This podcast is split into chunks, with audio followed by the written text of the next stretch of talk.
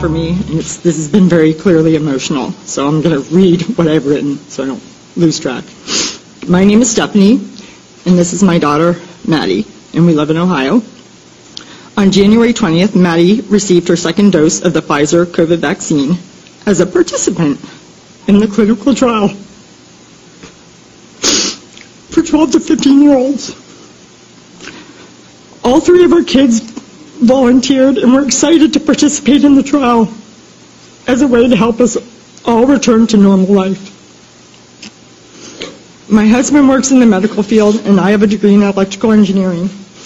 We are pro-vaccine and pro-science, which is why we agreed to let Maddie and her two older brothers volunteer for the trial.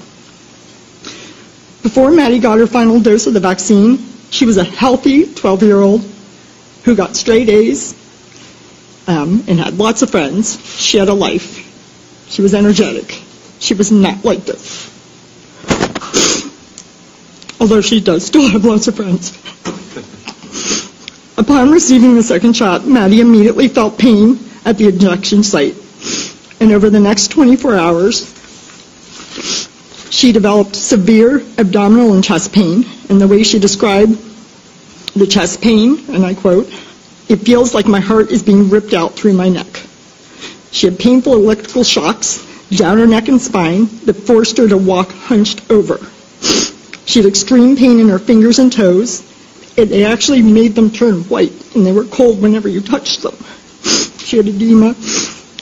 Um, so my husband immediately took her to the ER as instructed by the vaccine trial nurse administrator, which is what we were instructed to do. Her blood was taken for a renal profile and tested. She was checked for appendicitis, which she did not have, and given an IV with some medicine and sent home. However, in the discharge papers from the Children's Hospital ER that she went to, the diagnosis stated adverse effect of vaccine initial encounter. This would be the only time that that was written in her medical charts, but it's in there. Over the next two and a half months, her abdominal, muscle, and nerve pain became unbearable. She uh, developed additional symptoms that included gastroparesis, nausea and vomiting, erratic blood pressure and heart rate, memory loss. She mixes up words, brain fog, headaches, dizziness, fainting. She fell and hit her head, and then um, seizures. She had verbal. She developed verbal and motor tics. She had loss of feeling from the waist down and muscle weakness.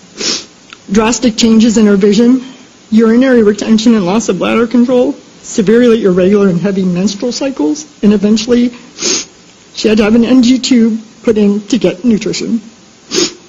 All of these symptoms are still here today. Some days are worse than others. Our greatest challenge came when her doctors began to consider an alternative diagnosis. Well, she really didn't have one before, so it was the first one. So, like everybody else, she had lots of tests, but not nearly as many tests as everybody else, and she's a child. Why didn't they do this? all those tests on her?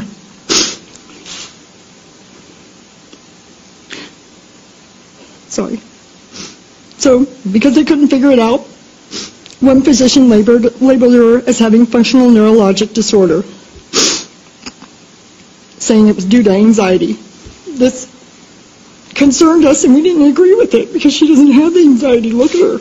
I mean, what 13-year-old can sit here calmly, okay, if they have anxiety or mental issues? At one point, they even tried to admit her to a mental hospital.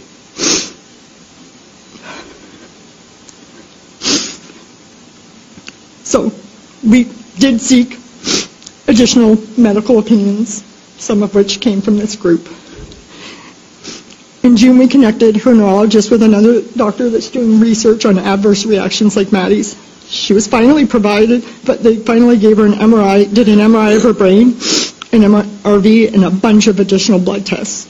It took five months to get that done. Over the past five months, Maddie has been to the ER nine times and has been hospitalized three times for a total of two months in the hospital.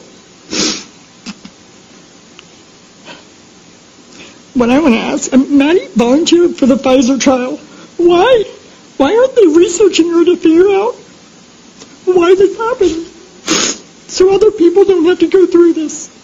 Instead, they're just saying it's mental. Anybody's mental to me. So today our journey as parents to help our daughter Maddie continues. All we want is for Maddie to be seen, heard, and believed because she has not been. And we want her to get the care that she desperately needs so that she can go back to normal. Why is she not back to normal? She was totally fine before this. She did the right thing trying to help everybody else, and they're not helping her. Thanks.